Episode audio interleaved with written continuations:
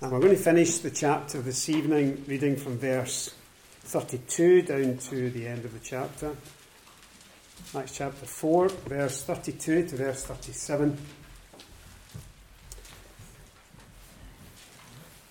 And the multitude of them that believed were of one heart and of one soul. Neither said any of them that all of the things which he possessed was his own, but they had all things common. And with great power gave the apostles witness of the resurrection of the Lord Jesus, and great grace was upon them all.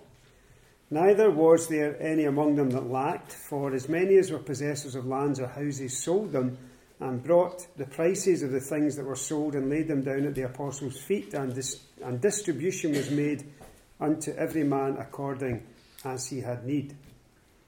And Joseph, who by the apostles was surnamed Barnabas, which is being interpreted the son of consolation, a Levite and of the country of Cyprus, having land, sold it and brought the money and laid it at the apostles' feet. And that's our reading.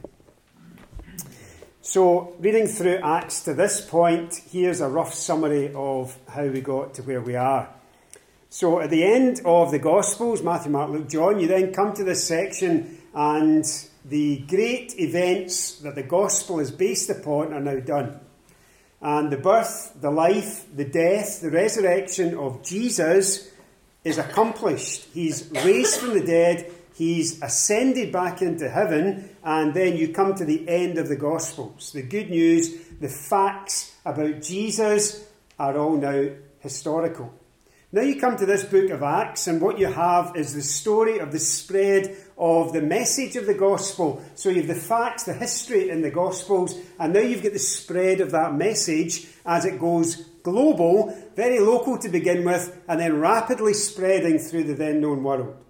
And that's the story of it that we're beginning to read from in Acts.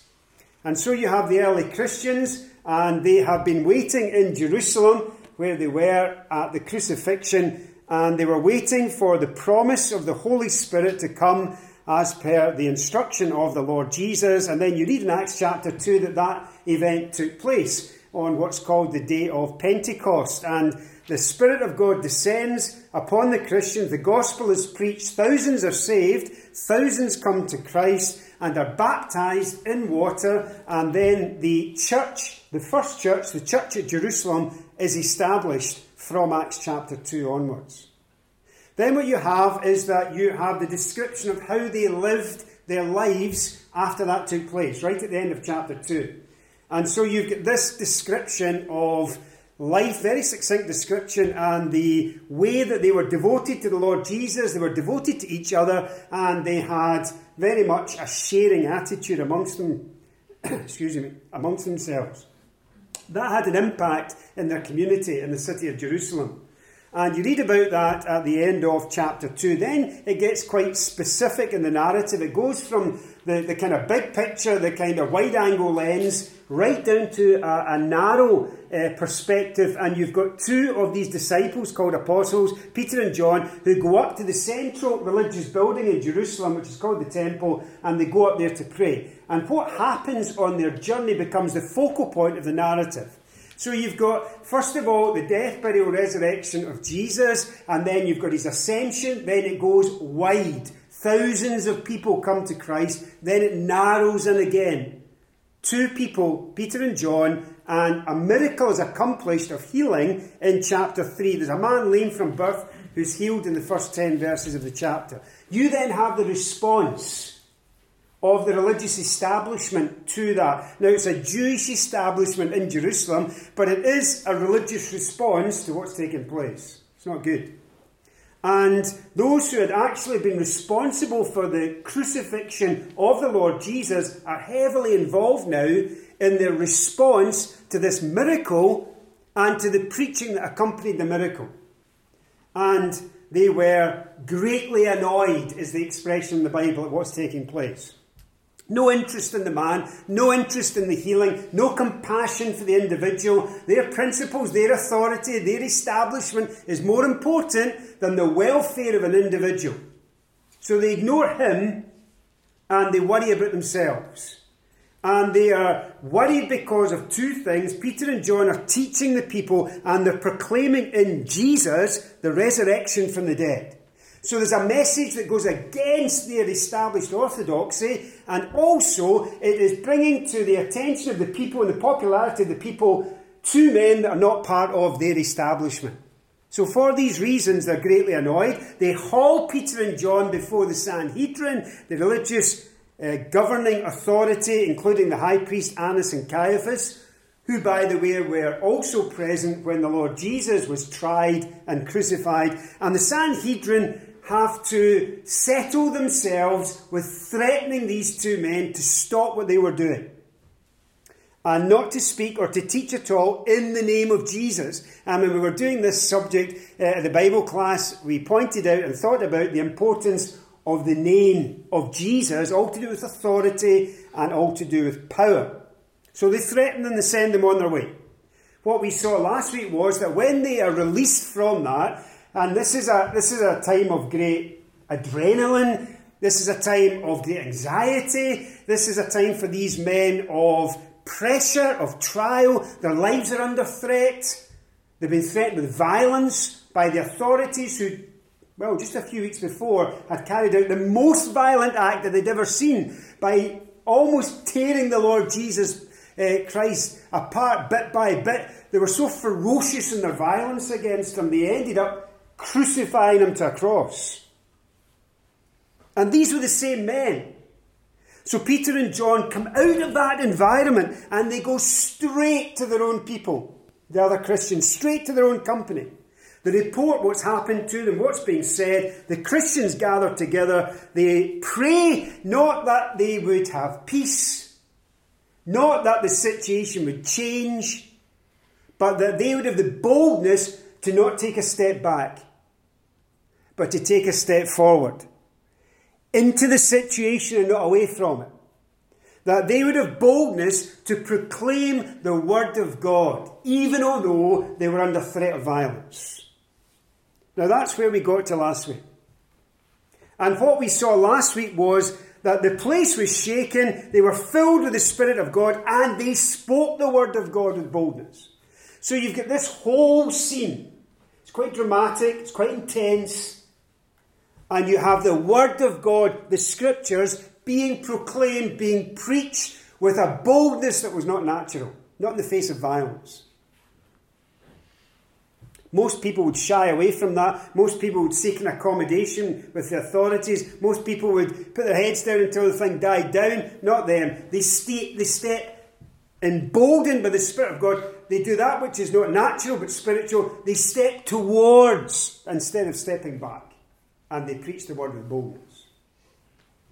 Now, the experience of the two apostles is a narrow experience, and now what you find is you go back to the wide angle. So you get wide angle, narrow, and then back to the wide angle.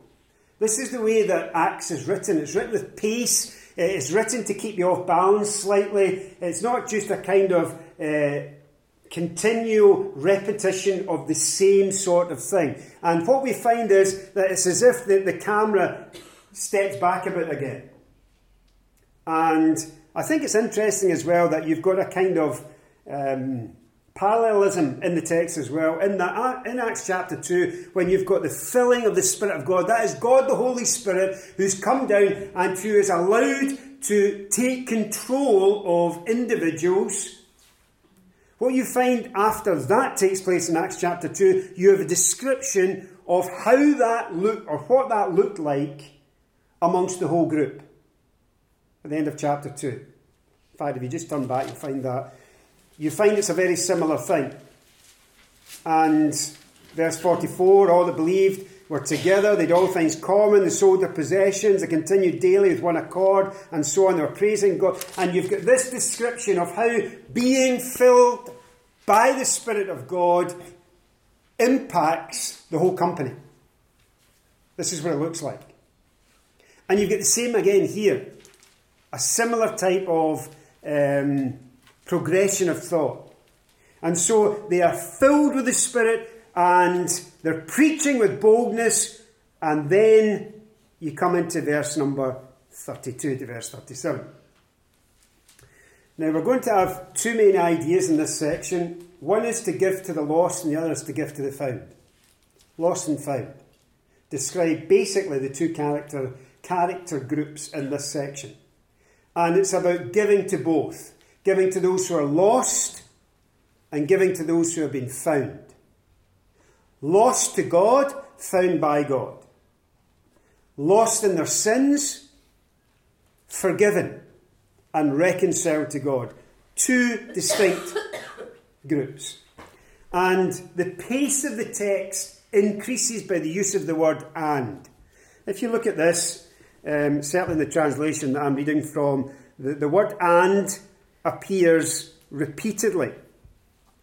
So you get, for example, verse number 31 and when they had prayed, the place was shaken where they assembled, and they were all filled with the Holy Ghost, and they spake the word of God with boldness. You come into verse 32, and the multitude of them that believed, and so on. And then you come into verse 33, and with great power and great grace was upon them all. And so it's as if it's as if the text speeds up by the use of the word and.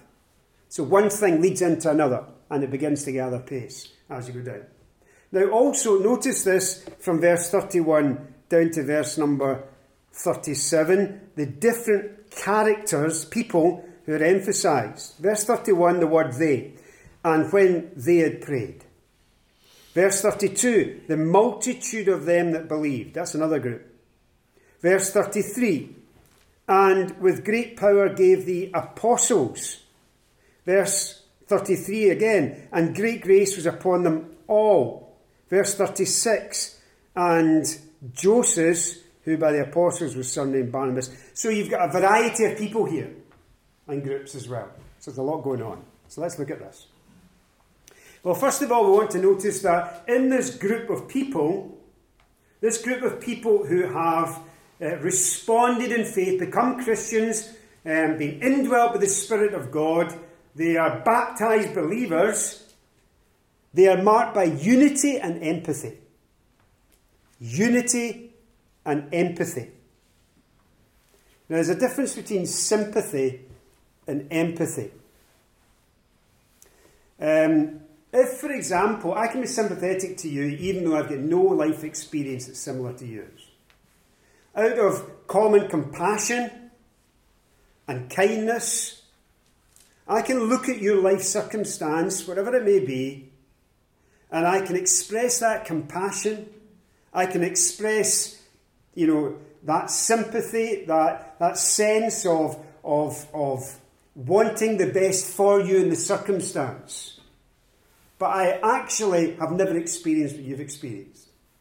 So there's a limit to sympathy and it's limited by experience. Empathy is a deeper thing. It is that I'm able to draw alongside you because I know exactly what you're going through because I've already gone through that. There's a distinction between the two.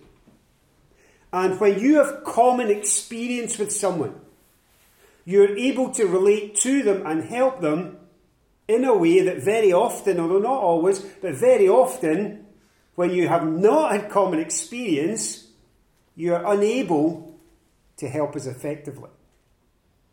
Being able to, this is the whole idea of why we don't have a sympathetic high priest, we have an empathetic high priest, really. In that the Lord Jesus Christ, one of the reasons why he came down and he lived for 33 years on earth as a man, as a perfect man, but as a true man. And so he was brought up in a normal family. He, he was brought up within a, an unremarkable town situation. He had a job. He ran a little family business. He knew what it was to live without doing any, any miracles whatsoever. Now, that 30 year period in his life qualified him to function presently as our great high priest because he knows what it's like to lose friends. He knows what it's like to be the odd one out. He knows what it's like to do a hard day's work. He knows what it's like to be part of a community. He knows what it's like to trade in business. He knows what it's like to be in an atmosphere where all around him there are people who have got no relationship with God. He knows all about that because he's been here and he's done it and he's experienced it. He has experiential knowledge. Therefore, he effectively can represent us before God and represent God before us. So, when you've got this idea of unity and empathy, you have it here in this verse 32. Now, this looks like communism. I should say socialism. Communism is not so popular nowadays, but this looks like communism in practice, but it's not. This is gospel driven Christian fellowship, gospel centered Christian communion, not communism. And they are displaying what it means to actually be in fellowship one with another as Christians. When you become a Christian, you don't enter into an experience where you're alone. You actually enter into God's family where you are connected to other Christians. You express that in a locality, that's what church is all about. You, you gather in a local church and you experience life together with other Christians. And this is on display here. They were of one heart, excuse me, and of one soul. They were bound together in their lives. There was a unity, and that unity led to empathy. Uh, the Puritan preacher Thomas Brooks wrote this Discord and division become no Christian. For wolves to, wor- to worry the lamb is no wonder, but for one lamb to worry another, that is unnatural and monstrous. And the picture of Christians as being in a flock with the Lord as the ultimate shepherd, as elders, as, as shepherds, under shepherds, you would expect, and the shepherds, the elders, have got a duty to watch out for those who will come and seek to destroy and hurt and damage the flock. But the expectation is not that the flock will damage itself, that the sheep will worry the sheep. It's usually the wolf that worries the sheep. And so the norm is this oneness. Now, this was a characteristic of the early church unity and oneness. Chapter 1, verse 14. Excuse me. All these with one accord were devoting themselves to prayer. Chapter 2, verse 1. They were all together in one place on the day of Pentecost. Chapter 2, verse 44. All who believed were together. And this is in what's called the imperfect tense, meaning they made it a practice of gathering together and being together. Now, this is not new. God has always desired his people to come together. Old and New Testament. Second Chronicles 30, verse 12. The hand of God was in Judah to give them one heart to do what the king and the princes commanded by the word of the Lord. God wants his people to have one heart, one soul, to be united together, on the same page, heading the same direction. Not uniformity, but unity. Jeremiah 32, verse 39 I will give them one heart, one way, that they may fear me forever for their own good and the good of their children after them. When the Lord Jesus prayed for his disciples in John chapter 17, that they may be one. This translation I'm quoting, the ESV says, Just as you, Father, are in me and I in you, that they also may be in us, so that the world may believe that you have sent me. And that classic Psalm 133 Behold how good and how pleasant it is when brothers dwell together in unity. They were marked by unity, but they were marked by empathy. Now it's interesting that expression that you get in verse 32, they had all things common. That word common is actually from the same root word as the word fellowship and expresses the same thing. Fellowship is about sharing, it's about partnership, it's about having things in common. And they knew what that was in their lives in those early days. It's one of the great features of Christian uh, fellowship, uh, unity and empathy. When you read from Acts 1 through, they have these things in common. They have the Lord Jesus in common. They have the gospel in common the apostles' doctrine in common, the Lord's Supper, the prayer life was in common, they rejoiced in the Lord in common. And if you've got all of that in common, then this flows out of that. This is not to achieve it, this is an expression of it. So, this is not um, good works in order to obtain favour and to be in a right relationship with God. This is good works that flow out of being in favour with God and a right relationship with God. And it's a smaller thing, maybe even a small thing, I don't know. To hold their material goods in common when their spiritual realities were held in common. So the big things in their life they held in common, so therefore the smaller things in their life they also held in common. Now you get examples of this when you go through the New Testament. For example, the Macedonian believers who Paul writes about in 2 Corinthians 8 when he's speaking about giving and the need to give. he speaks of Macedonian believers who gave out of their deep poverty to other believers who were suffering persecution back in, in, in Judea, in Israel. At Philippi, Paul acknowledges that they sacrificially gave to support his ministry.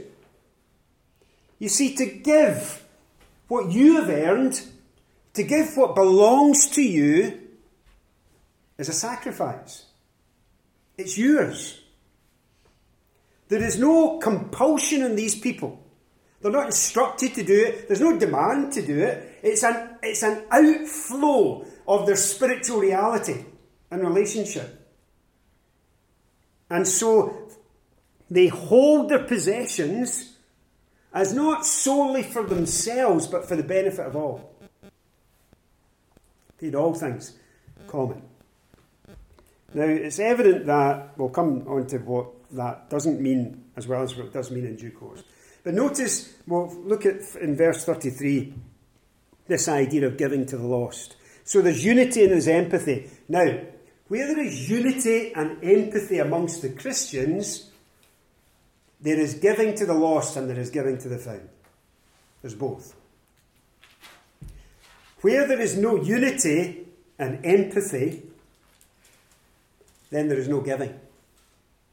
Because no one can decide who to give to or what to give, and you tend to find that where there's no unity, people are inward looking, not outward looking. All their energies are about what's going on in and not what's going on out. And so you get no giving to the lost. And you get no giving to the found either. You tend to find there's a lack of unity, that produces a lack of empathy. People become self centered, they become very narrow in their focus, and they start clinging on with white knuckles to their resources. And by resources, I'm not just talking about money. Money's in it, money's not all of it. Our resources are not just made up by the number in our bank account, whether that's black or red, I don't know. But our resources as an individual are far greater than the number in my bank account. And so, in me, I have resources, I have time, I have spiritual gift, I have the abilities that God gave me in relationship and energy and, and, and friendships. And, and yes, I've got possessions, I've got stuff, and yes, I'll have resources, financial resources. There's a whole package. And we see here that giving to the lost here was not so much about giving stuff. It says this, and with great power gave the apostles witness of the resurrection of the Lord Jesus. You couldn't give anything greater than that. There's two uses of the word great in the verse great power and great grace. So, great power was given to them, and great grace was upon them. Now, it's interesting, that word great just is the word megas, from which we get mega, which I should never use. But it means something at the highest level, so superlative, something that's very impressive. So, with great power, that dynamis power, that dynamite power, the power that comes from God. The power that God used to raise Christ from the dead. It's that power gave the apostles witness of the resurrection of the Lord. Now it's interesting as well, at least I think it is, that the word gave there is not the usual word in the Bible for giving. It's a different word. It's the idea of paying a debt. It is giving to satisfy a debt you owe. So here they are giving in the sense that they are seeking to discharge an obligation. They're indebted in this matter. This is not something that they have an option. This is something that they are compelled in themselves to do, and they do it with great power that comes from God, but they are actually paying a debt. Who are they paying a debt to? Well, Paul would see himself as a debtor to Greek and to Jew. He, he would see himself as being indebted to the people that he's speaking to, and also he's indebted to God. So he's discharging a debt he owes to God. For all that God's grace has given him in salvation, he has accepted that he is the servant and the Lord is his master, and he will serve him, and he will serve him as an unprofitable servant He's hold. He'll never discharge that debt, that debt of love that's been expressed to him that he owes. His good works will never outweigh grace in his life. Never. But he's also a debtor to the people. He owes it to them to bring the message of the gospel to them. And he says the apostles felt the same way because with great power gave the apostles witness of the resurrection. Now, this is a direct answer to their prayer, their corporate prayer life in uh, um, verse number, well, ending verse 30, the prayer, and then the effect of it in verse 31. God has answered their prayer, and they're given special power to witness. And special grace, unbelievable grace, is experienced by them all. It's not just those who are witnessing, they all experience this. Must have been some, must have been some experience to be part of that group of Christians to know God's grace being poured out. We're speaking at Whitburn on, on Monday, this, this idea of grace and this idea of living within the atmosphere of grace. It's the oxygen we breathe as Christians. It's what keeps you going, it's what sustains you. It's that that brought you into salvation. It's that that keeps you going as a Christian. It's that which maintains you. It's that which keeps you. It's that which preserves you. It's that which gives you joy. Everything. It's all of God's grace. Everywhere you turn in life as a Christian, you're looking at the evidence of God's grace. Everywhere you turn. Everything you eat, everything you wear, everything you see, your relationships you have, it's all of God's grace. Paul expressed this writing to the, the Corinthians, and he was speaking about the fact that they get a bit proud, and he says, What have you that you have not received? Tell me, what do you possess that you have not been given? And the answer was nothing. Zero. Not even the breath that I take. That's given as well. Life and health and everything. So here there are people uh, and they are giving to the lost. What are they giving? They're telling their story. And their story is all about the Lord Jesus. It's all about the fact that He's alive. He's been raised from the dead. And they give witness to the resurrection. That very thing that caused the Sanhedrin to threaten them with violence. They say, absolutely no way with great power. We will obey God rather than men. We will stand and we've been charged to do this task for God. We're going to do this task for God and we're going to do it with the power that God gives us, which is the dynamic, unbelievable power of those indwelt with the Spirit of God, witnessing to the resurrection of Christ. Well, if that's what they give to the lost, what do they give to the found? Well, you come to verse number 34 down to verse 35, where it says this Neither was there anything or any among them that lacked. So there's no beggars amongst the Christians. Nobody's out in the street begging. No one's going hungry amongst the Christians. No one's homeless. No one's hungry. No one lacks. That's not to say that you know they had the same economic status. That's that's not implied. What what is to say is just this: that the needs were met within the church. And they were pretty basic needs. And you see how that is done here.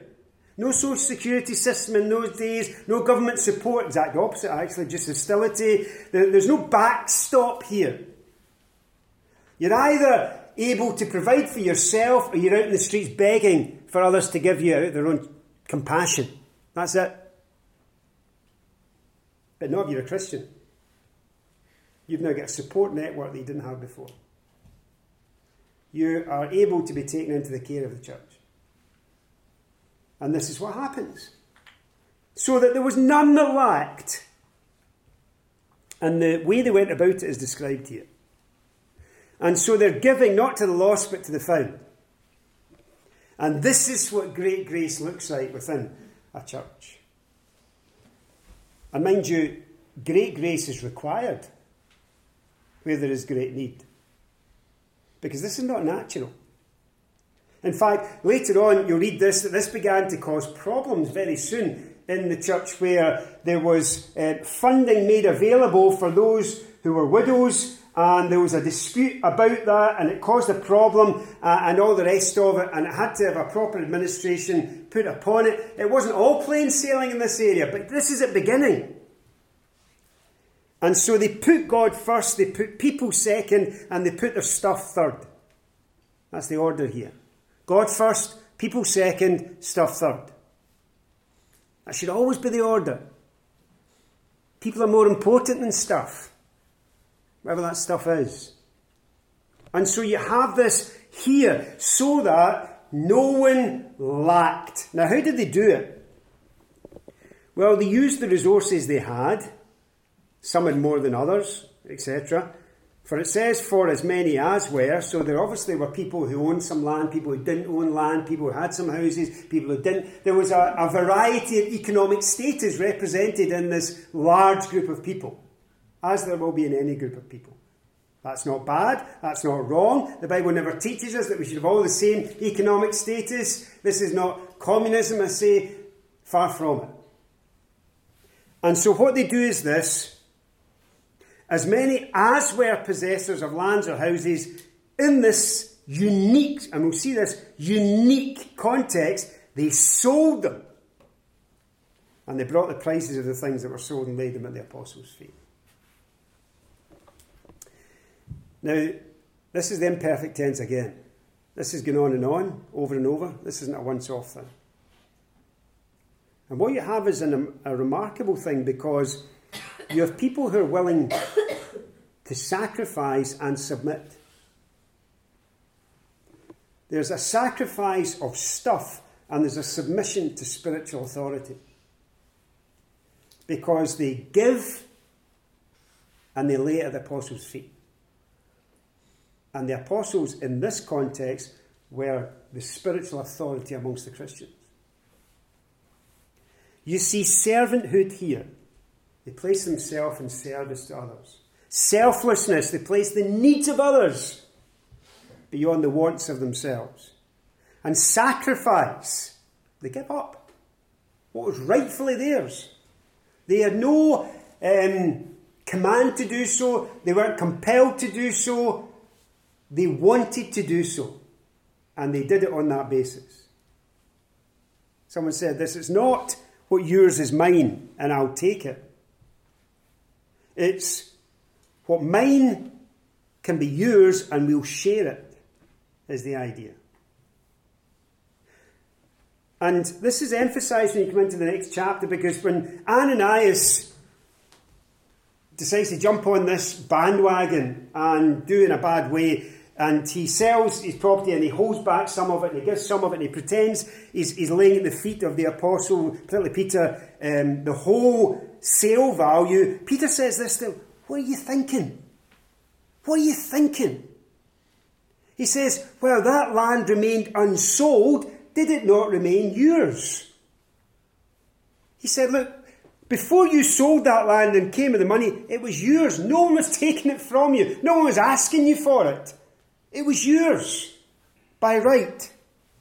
So this seems to have been a temporary situation um, amongst the Christians here in Jerusalem. Remember this, that 3,000 souls have been saved. Remember this, that many of them had travelled up for the Feast of Pentecost and left behind their lands and their families and so on. And they had come up and they had get saved there and they hadn't gone home. And therefore there's a unique, unusual situation where you've got people living in this kind of dramatic, intense, unusual time together, uh, and the church is thousands large. So there's need there that will settle down as time goes on. But it's an immediate need and it's met by a dramatic response from within the group. But mind you, as that settles down and you read the epistles, the principle that you see within this dramatic situation remains. 1 John 3 and 17 expresses it. Whoever has this world's goods, sees his brother in need, shuts up his heart from him, how does the love of God abide in him? There it is. So that would be once things settle down into the normal rhythm of life, this is what you know we've seen in Acts 4, this is what it looks like in the daily rhythm of normal life. Whoever has stuff, goods, you see your brother in need and you shut your heart to that need. That's an evidence that the love of God is not in you. That's a big thing, isn't it? When you harden your heart to someone's need, when you've got the means to help. That's so unchristlike, it's so ungodly. You know, we, we think perhaps things are unchristlike and ungodly, and to be honest with you, they may be, but sometimes, well, but this is this is so obvious, like unchristlike, because he saw our need. He was the only one who could meet it, and he gave everything. He impoverished himself in order for us to be enriched. So the principle has been seen in the life of the Lord Jesus, and that's why I think John says that. So ungodly, so unchristlike um, if we behave in a different way from that.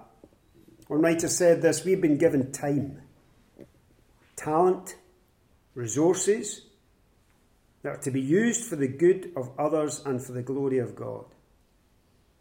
We're not to love money and use people were to use money as a way to love people.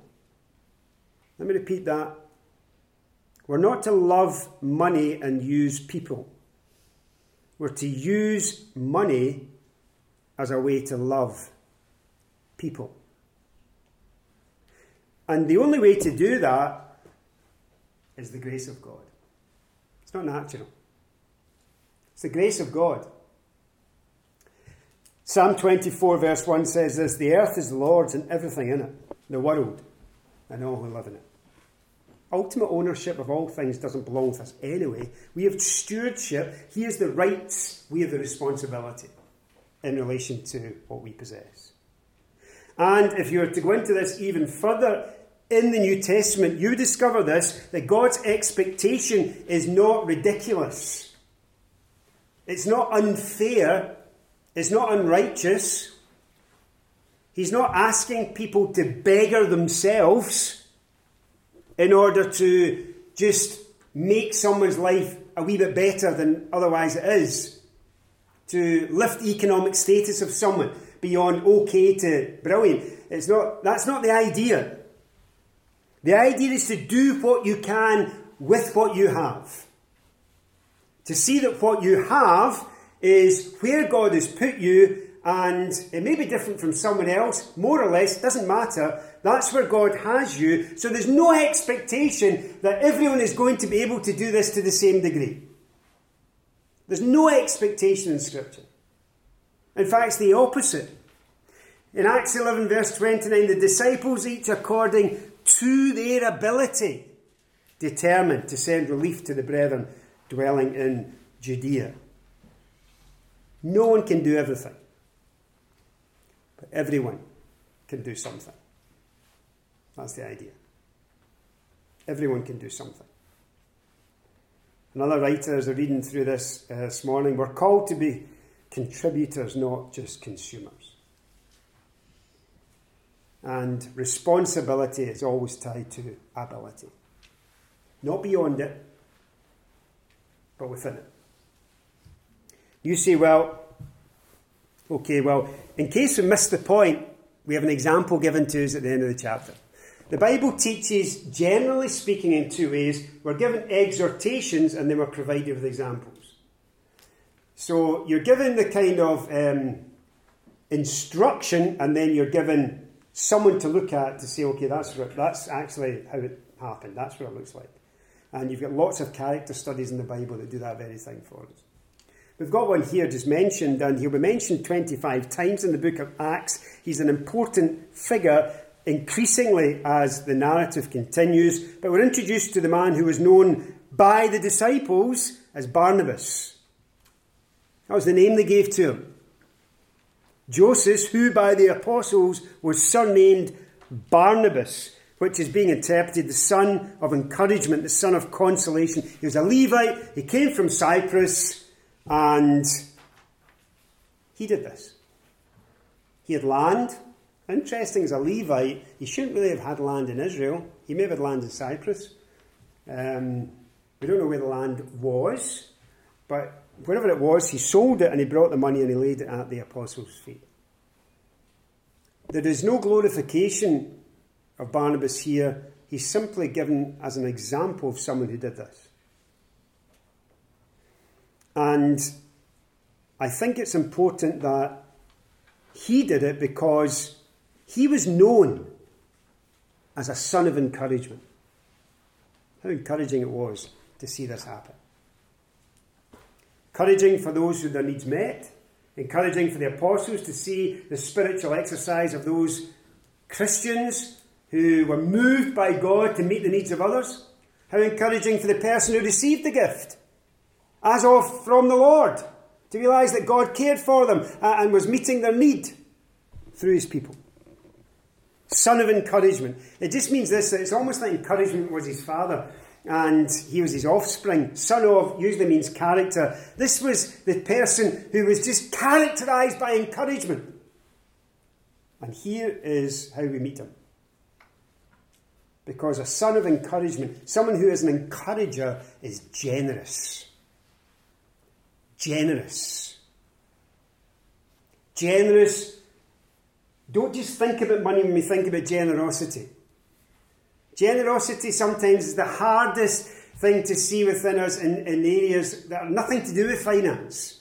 Generous in spirit, generous with our capacity uh, of forgiveness and of grace, generous in all these areas of character and life. Not, not narrow, not small, not, not constricted, but generous. This was what he was like. But we do see it here in relation to his possessions. He was generous. And he was encouraging. That word encouragement is the word paraclete, from which the Holy Spirit has one of his titles. And it literally means to come alongside and to put courage into someone. You you have this word encourage. The word encourage means courage in. And the idea of encouragement is to put courage into someone. That's where the word encouragement comes from. If you are an encourager, you give people courage. You just think about that actually. And so it's interesting that it's not, you don't give people tears. That's not where the word comes from.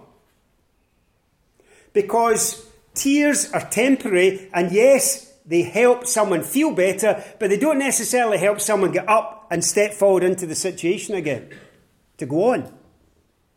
Encouragement may involve tears, may involve lots of things, but they're all to come and inject courage to go on to stand up when they're sitting down, to, to step forward when they want to step back, to be able to face the reality of their existence and life, to have courage.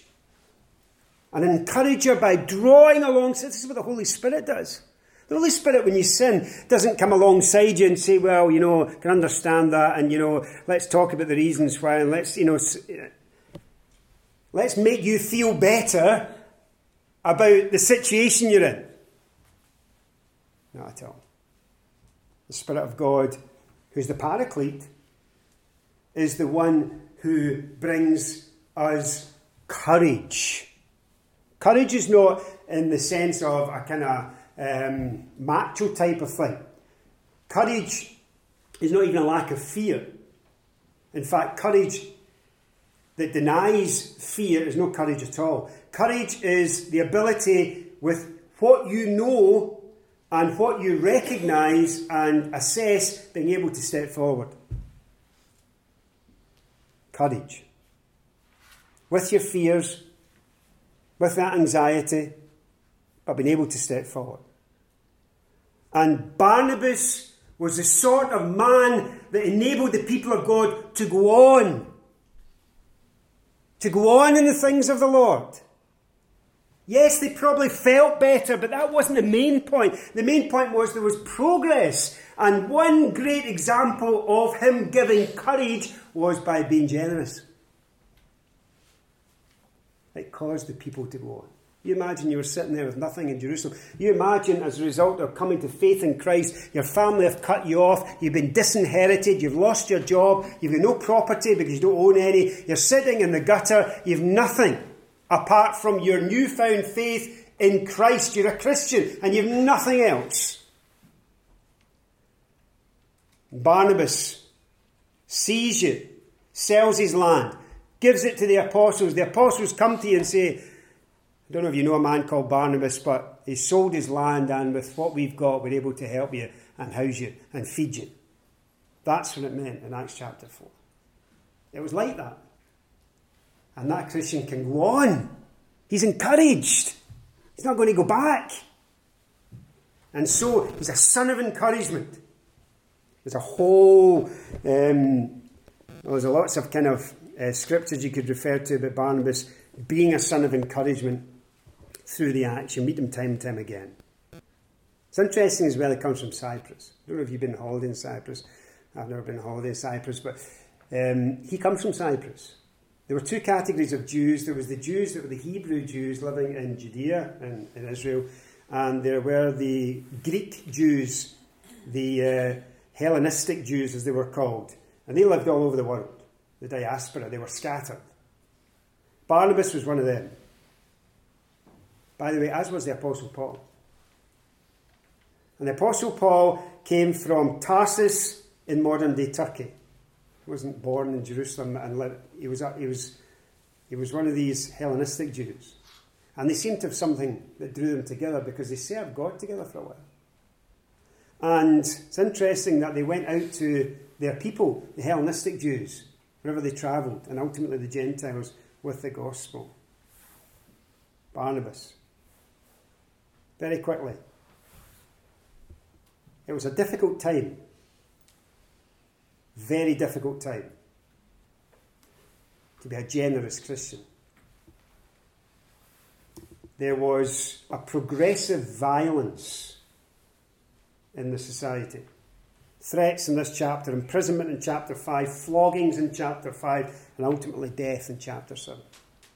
Things were heating up. And violence was in the increase. And in that atmosphere, Barnabas puts his money where his mouth was.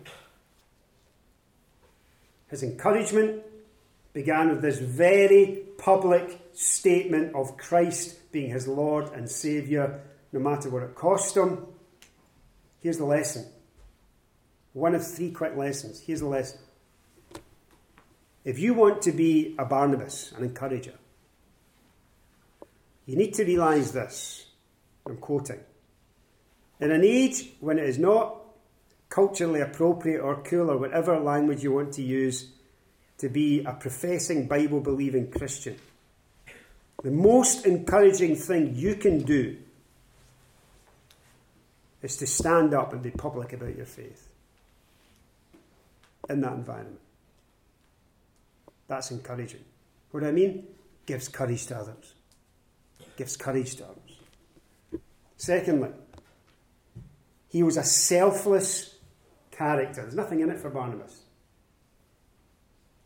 What he did makes no economic sense at all. Yet he's living out the gospel of Jesus Christ, who, for our sakes, being rich became poor, that we through his poverty might be rich. He believes the gospel. How do we know? Because he lives the gospel. That's how we know. That's how we know he believes it. He's actually living it. This is the gospel. We had this a bit in James the other week there, when we were talking about uh, true religion and undefiled before God and the Father is this. In the James chapter 1, is not to preach great sermons or to know your Bible inside out or anything like that. That's all great and good and well. But actually to minister to the needs of the most vulnerable in society the widows and the orphans. That's the expression true Christianity. And then, thirdly, he had a submissive heart and he had submitted to the spiritual authority within the church and was willing to trust them to use the money well. That's a big thing to do. It's a big responsibility if you're in that position as well. When people give you that trust. And if you want to be a Barnabas, an encourager, then these are three things to think about that public testimony, that sacrificial, selfless way of thinking, and that submission to spiritual authority in your life. Let's just pray, give thanks for what we've read and also for the food